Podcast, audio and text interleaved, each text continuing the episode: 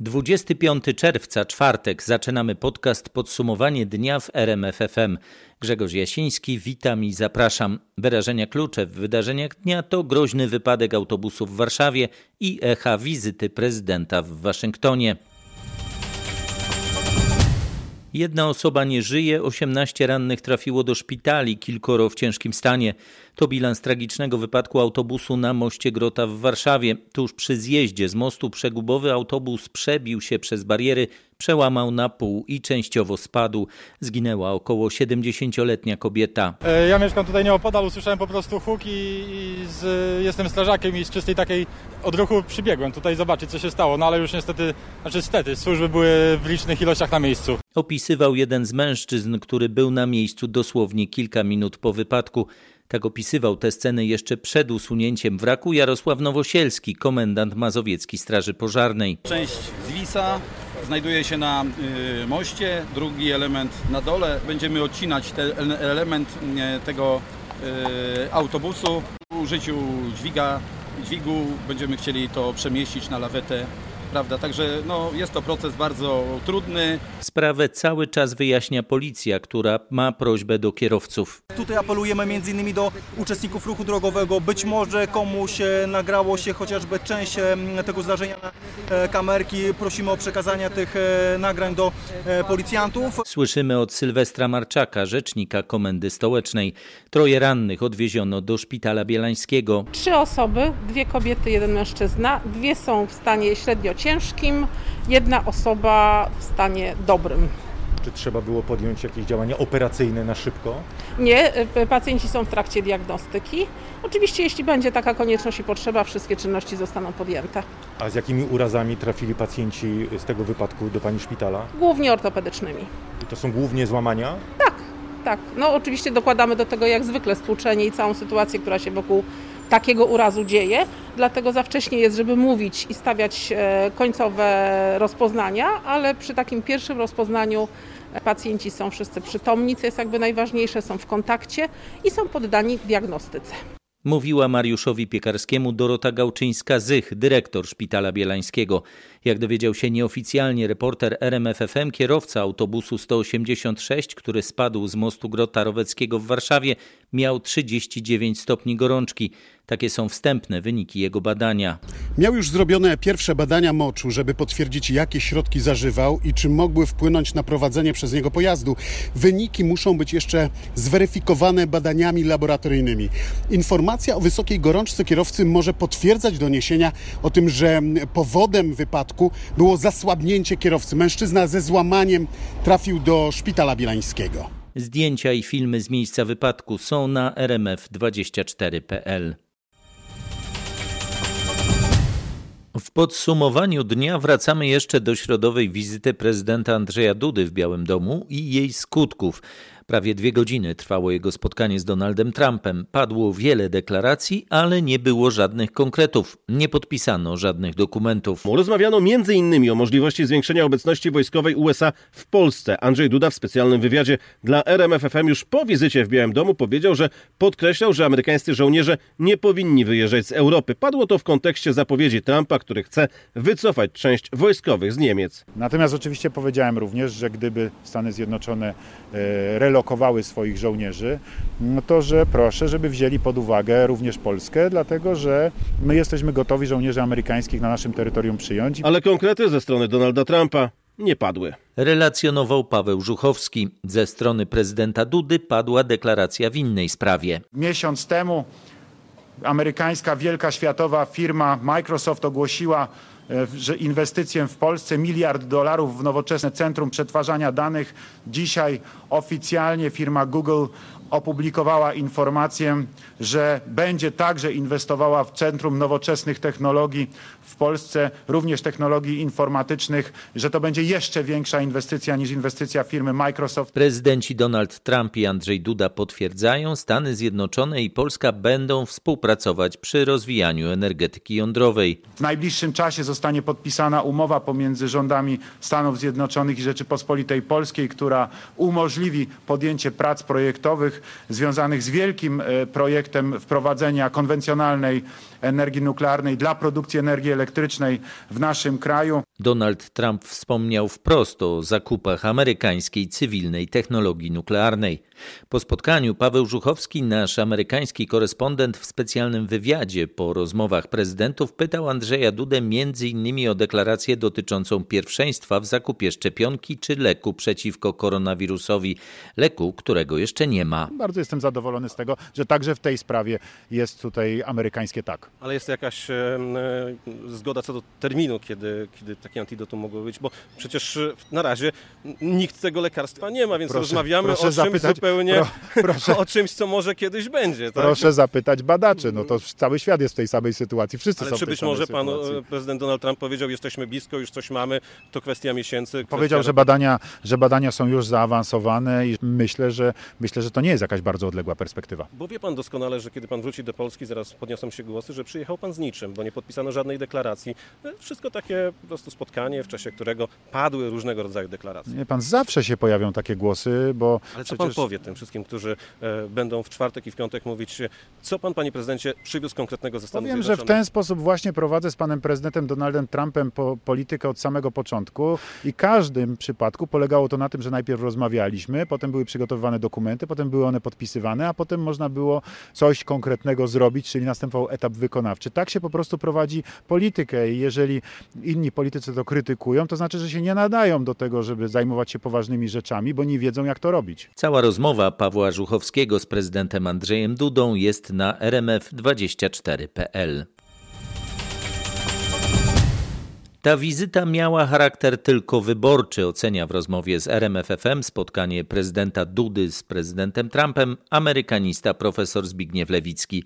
Jego zdaniem chodziło tylko i wyłącznie o politykę i to nie tę międzynarodową, ale lokalną, polską politykę. To był element kampanii wyborczej, ocenia amerykanista. Bardzo mocne wsparcie prezydenta Dudy przez prezydenta Trumpa jako kandydata na prezydenta Polski, wielokrotnie podkreślany, że byłby wspaniałym prezydentem i tak dalej, i tak dalej. To był cel tej wizyty i ten cel został zrealizowany, podkreśla profesor Zbigniew Lewicki. Kampanijna ustawka, tak spotkanie Andrzeja Dudy z Donaldem Trumpem w Białym Domu ocenia były prezydent Aleksander Kwaśniewski w porannej rozmowie w RMFFM. Na uwagę Roberta Mazurka, że potwierdzono duże inwestycje w naszym kraju firm z branży informatycznej, polityk odpowiada. To, to, to też jest bałamuctwo, dlatego że i Microsoft, i Google, prywatne firmy na marginesie. One... W, Ameryka, w Ameryce, jak pan doskonale wie, nie ma firm państwowych. No tak, ale, ale te firmy od dawna, tak powiem, zastanawiały się, gdzie lokować swoje działania. Polska jest rzeczywiście dobrym miejscem od lat. My mamy mnóstwo... Ale nie mieliśmy takich inwestycji tak poważnych firm z sektora nie, e, IT ale mamy je głównie dlatego, że rzeczywiście dysponujemy kadrą, dysponujemy ludźmi, którzy są w stanie, w stanie pracować. To jest już od, od dawna potwierdzone. Cała rozmowa Roberta Mazurka z Aleksandrem Kwaśniewskim jest do posłuchania i obejrzenia na rmf24.pl. A my pytamy o szczegóły i konkrety w sprawie jednego z tematów rozmów prezydentów. Wygląda na to, że pierwszą elektrownię jądrową w Polsce zbudować mają Amerykanie. Kiedy doczekamy się polsko-amerykańskiej elektrowni, dowiadywał się Krzysztof Berenda. Pierwszy reaktor jądrowy ma być gotowy w Polsce w 2033 roku, tak mówi minister Piotr Naimski. Łącznie przez 20 lat mamy zbudować ich kilka o łącznej mocy od 6 do 9 gigawatów. Docelowo w Polsce mamy mieć 20% prądu z atomu, resztę z węgla, wiatru i słońca. Szukamy partnera, który się zaangażuje finansowo, który z nami będzie budował a także pozostanie z nami podczas długiego okresu eksploatacji. Partner amerykański jest e, tutaj bardzo dobrym wyborem. Mówi minister Piotr Naimski. Lokalizację i koszt tej elektrowni mamy poznać mniej więcej za rok. Amerykanie mają zostać inwestorem, który będzie potem czerpał zyski z tej elektrowni, dodaje Piotr Naimski, pełnomocnik rządu do spraw bezpieczeństwa energetycznego kraju. Cała rozmowa z odpowiadającym za negocjacje z Amerykanami ministrem jest na rmf24.pl. Jeśli będzie taka konieczność, podejmiemy kroki dla zabezpieczenia bezpieczeństwa Rosji i naszych sojuszników, brzmi oświadczenie rosyjskiego resortu dyplomacji w związku z możliwym przerzuceniem amerykańskich wojsk z Niemiec do Polski. Politolog profesor Aleksandr Nowokryścianow napisał, że plany przerzucenia wojsk USA do Polski mają na celu blokowanie rosyjsko-niemieckich porozumień w sprawie budowy Nord Stream 2. Polityka Trumpa ma zastraszyć Niemcy. Zdaniem Nowokreścionowa oczywistą odpowiedzią Rosji będzie wzmocnienie sił wojskowych w obwodzie kaliningradzkim. Bulwarowa komsomolska prawda twierdzi, że NATO zamienia Polskę w głównego buldoga wytresowanego przeciwko Rosji i najważniejszy przyczółek w koncentracji sił NATO. Ocenia również, że to pozbawione wojskowego sensu. Nie zdążą założyć kalesonów, twierdzi gazeta, opisując możliwości rosyjskich rakiet w obwodzie kaliningradzkim i na okrętach floty bałtyckiej, bo nie ma miejsca w Polsce, które nie mogłyby uderzyć rosyjskie rakiety. Rosyjskie komentarze zebrał nasz korespondent w Moskwie Przemysław Marzec. W podsumowaniu dnia kolejny z kandydatów do prezydentury. Chciałbym, żeby obywatele mieli wpływ na to, jak wydawane są ich pieniądze na zdrowie, mówi w popołudniowej rozmowie Marcina Zaborskiego w RMFFM Krzysztof Bosak. Trzeba mimo, zlikwidować mimo największych wysiłków, które wkładają lekarze, pielęgniarki, ratownicy medyczni, wszyscy oni są wprzęgnięci w system, którego elementy przypominają niestety taki skansen z okresu PRL. I trzeba zdaniem, sprywatyzować lecznictwo państwowe? Trzeba pozwolić na znacznie więcej prywatnej inicjatywy i to nie musi znaczyć sprywatyzować, dlatego że część szpitali zawsze będzie państwowa, ponieważ tak zwane świadczenia wysokospecjalistyczne potrzebują e, opieki państwowej, ponieważ są po prostu rzadkie, potrzebują, są bardzo drogie. Poseł Konfederacji uważa, że trzeba ograniczyć przyjazdy migrantów zarobkowych. Moim zdaniem w tej chwili, kiedy wszystkie badania potwierdzają, że bezrobocie wzrosło, wedle badań niezależnych od rządu do 10%, a wedle badań rządowych e, do około 6%, no to jest pytanie, czy rzeczywiście potrzebujemy dodatkowych rąk do pracy. Tu jest moja wielka wątpliwość. Okay, pytanie, ale ja pytam, czy należy wstrzymać wydawanie pozwoleń dla cudzoziemców Jeżeli ode mnie by to zależało, to uważam, że należy przehamować migrację zarobkową do kraju, tak żeby Polacy mogli zadowalająco zarabiać, żeby płace Polaków rosły i żeby Polacy nie musieli emigrować za granicę. Działacze organizacji LGBT nie nadają się na pedagogów, mówi Bosak. Zabroniłby pan osobom homoseksualnym wykonywania zawodu, na przykład nauczyciela, trenera, opiekuna e, w przedszkolu albo wychowawcy w szkole. Pamiętam doskonale, że to jest w programie Ruchu Narodowego, co pan redaktor zaraz powie. Uważam, że osoby Czyli pytanie chyba się, zasadne. Uważam, że osoby afiszujące się e, ze swoim homoseksualnym stylem życia e, nie nadają się do roli pedagogów. Ale powinniśmy pytać, zatrudniając pedagoga, o jego orientację nie, seksualną? Nie powinniśmy pytać. Natomiast jeżeli ktoś się z tym afiszuje i robi z tego publiczny temat e, i robi z tego swoją taką pu publiczną krucjatę ideologiczną, to moim zdaniem nie przekaże młodzieży dobrych postaw i dobrych wartości. Krzysztof Bosak w rozmowie z Marcinem Zaborskim. Zobaczcie więcej na RMFFM. 298 nowych zakażeń koronawirusem i 16 ofiar śmiertelnych COVID-19. To najnowsze dane Ministerstwa Zdrowia. 125 pozytywnych wyników testów wykazano w województwie śląskim. Kolejnych regionach zakażeń jest znacznie mniej: 39 w Łódzkiem, 29 na Mazowszu, 23 w Opolskiem, 14 na Podlasiu, 12 na Podkarpaciu i 11 w Małopolsce. W pozostałych województwach liczba nowych potwierdzonych przypadków nie przekracza 10. Do tej pory wyzdrowiało 18 654 pacjentów, ponad 500 ozdrowieńców. To bilans ostatniej doby. Sytuacja epidemiczna pozwala w tej chwili mówić o bezpiecznym powrocie do szkół uczniów i studentów, zapowiada Ministerstwo Zdrowia. Wcześniej zakończenie zdalnej nauki zapowiedział premier Mateusz Morawiecki. 1 września e, wracamy do szkół, 1 października wracamy na uczelnię. Mamy do czynienia ze stopniowym wygasaniem epidemii, twierdzi rzecznik ministerstwa i zapewnia, że już niedługo spadki liczby zachorowań zobaczymy także na Śląsku gdy zakończą się testy rodzin górników. Ta sytuacja na Śląsku jeszcze bardziej ulegnie zmianie e, w kierunku kilkudziesięciu zakażeń na dobę, jeżeli nie mniej. Będzie ona porównywalna do innych województw, oczywiście tych województw, w których występują dość duże aglomeracje typu województwo e, mazowieckie. Mówi Wojciech Andrusiewicz. Służby sanitarne śledzą na bieżąco sytuację. Gdyby uległa pogorszeniu, decyzja o powrocie do szkół może zostać zmieniona, zapewnia przedstawiciel Ministerstwa Zdrowia. Maseczki w komunikacji miejskiej nadal są obowiązkowe, przypomina tymczasem spółka Tramwaje Śląskie. Coraz więcej osób podróżuje bez maseczki, siada na fotelach wyłączonych z użycia, grupuje się w jednym miejscu. Tymczasem we wszystkich pojazdach komunikacji miejskiej, w tym również w tramwajach, nadal obowiązkiem pasażerów jest zasłanianie nosa i ust maseczką bądź innym materiałem. Przypomina Andrzej Zowada, rzecznik tramwajów śląskich. W pojazdach może obecnie znajdować się tyle osób, ile wynosi połowa miejsc siedzących i stojących. Pierwsze małopolskie gminy podliczyły już straty po weekendowych podtopieniach. Zniszczenia są bardzo duże, straty sięgają milionów złotych. Mieszkańcy twierdzą, że problem od dawna nie został rozwiązany. 10 milionów złotych to straty gminy Jodłownik. Urzędnicy wyliczyli już koszty naprawy zerwanych mostów oraz uszkodzonych dróg. Dochodzi prawie 300 tysięcy złotych bezpośrednich wypłat dla mieszkańców, mówi wójt gminy Paweł Stawarz. 58 km dróg gminnych zniszczonych, 6-7 mostów, kładki, e, przejścia do 120 domów, mieszkalnych budynków. Wlała się woda. Zniszczenia są również e, w uprawach. Mieszkańcy gminy mówią wprost, to marnowanie marnowanie publicznych pieniędzy, bo zamiast zapobiegać powodziom, wydaje się pieniądze na sprzątanie ich skutków. Takie podstopienia zdarzają się tu co kilka lat. No zalało mi całe gospodarstwo, dom. Od kilku lat prosimy o uregulowanie rzeki Stradomka i do dzisiaj dnia nie jest po prostu w tym temacie nic nie zrobione. Mówił mi jeden z mieszkańców gminy Jodłownik. Relacjonował reporter RMFFM Marek Wiosło.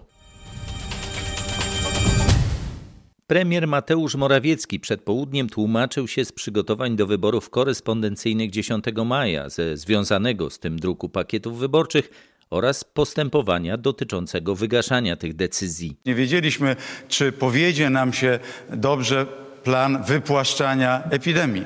Ten plan się powiódł i dzisiaj jesteśmy w innym momencie epidemii, ale tego na początku kwietnia nie było wiadomo. Dlatego mm, zleciliśmy zgodnie z ustawą covidową, która stanowiła odpowiednią podstawę do działania w epidemii. To przecież jest oczywiste, że jak jest stan zagrożenia epidemicznego, to właśnie ustawa, która reguluje e, sprawy związane z epidemią, służy e, do podejmowania decyzji w oparciu o nią.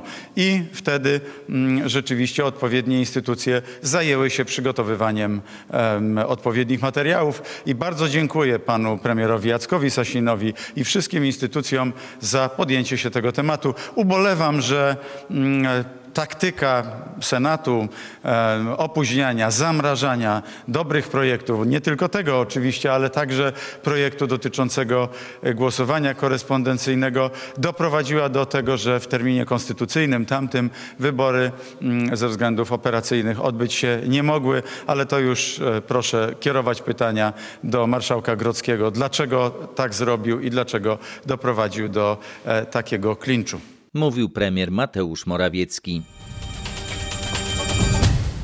Biskup Edward Janiak został odsunięty od kierowania diecezją kaliską. Decyzją papieża administratorem apostolskim sede plena tej diecezji został metropolita łódzki arcybiskup Grzegorz Ryś. Biskupowi Janiakowi zarzucano tuszowanie pedofilii wśród księży. Gazeta Wyborcza napisała też, że na początku czerwca trafił do szpitala, gdzie okazało się, że miał blisko 3,5 promila alkoholu we krwi. Ksiądz Tadeusz Isakowicz-Zaleski tak tłumaczy te decyzje Watykanu. Biskup e, na razie pozostaje e, dalej ten sam w diecezji, czyli biskup Janiak, ale wszystkie decyzje podejmuje metropolita Grzegorz Ryś. Oczywiście w każdej sytuacji jest to indywidualne e, podejście, niemniej jest to sytuacja mm, moim zdaniem właściwa, chociaż w ostatnim czasie nie, nie było takiego przypadku. Widać, że Watykan już po prostu nie miał innego rozwiązania. Mówi ksiądz Isakowicz-Zaleski. Były zarząd Polskiego Banku Spółdzielczego w Ciechanowie zatrzymany przez policję w śledztwie dotyczącym wyrządzenia tej placówce szkody w wielkich rozmiarach. Ile wyprowadzono z PBS-u?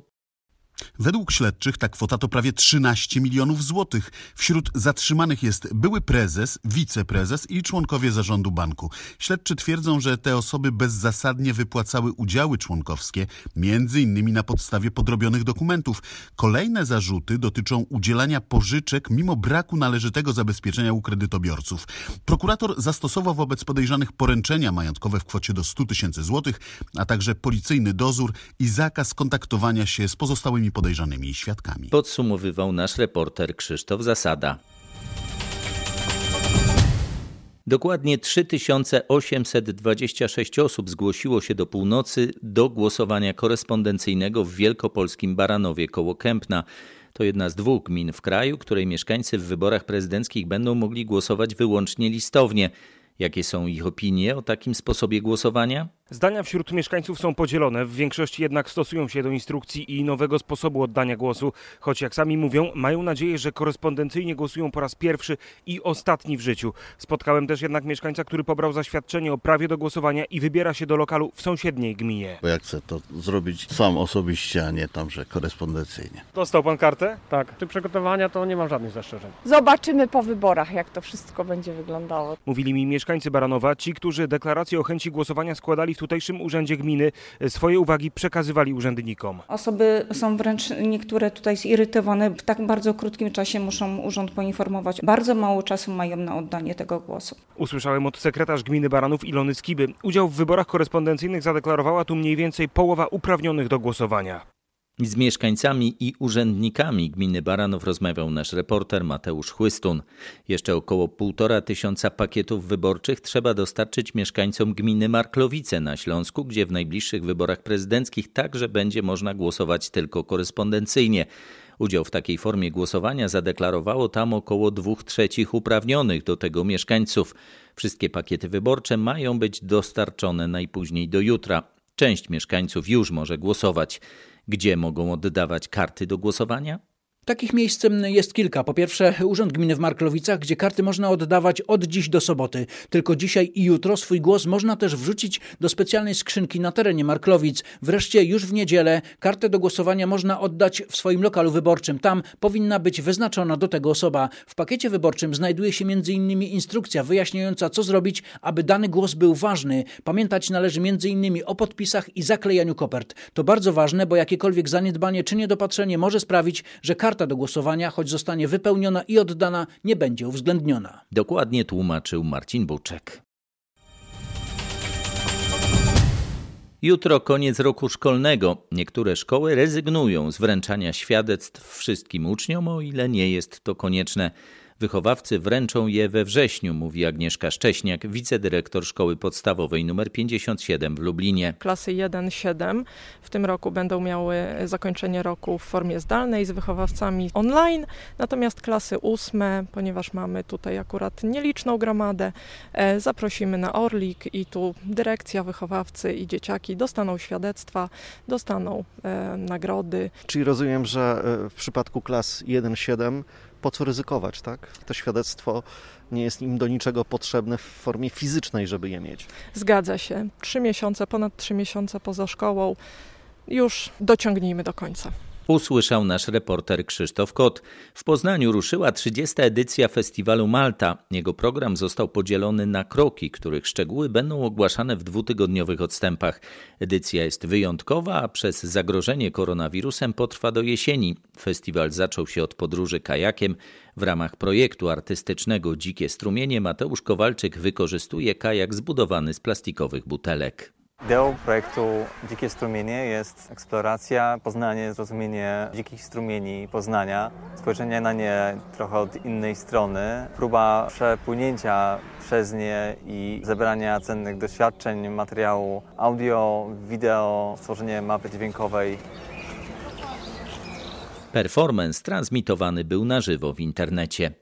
Polskie siatkarki kończą dziś prawie miesięczne zgrupowanie w Szczyrku. Biało-czerwone nie przygotowują się w tym roku do żadnej dużej imprezy, ponieważ z powodu pandemii wszystkie zostały przesunięte.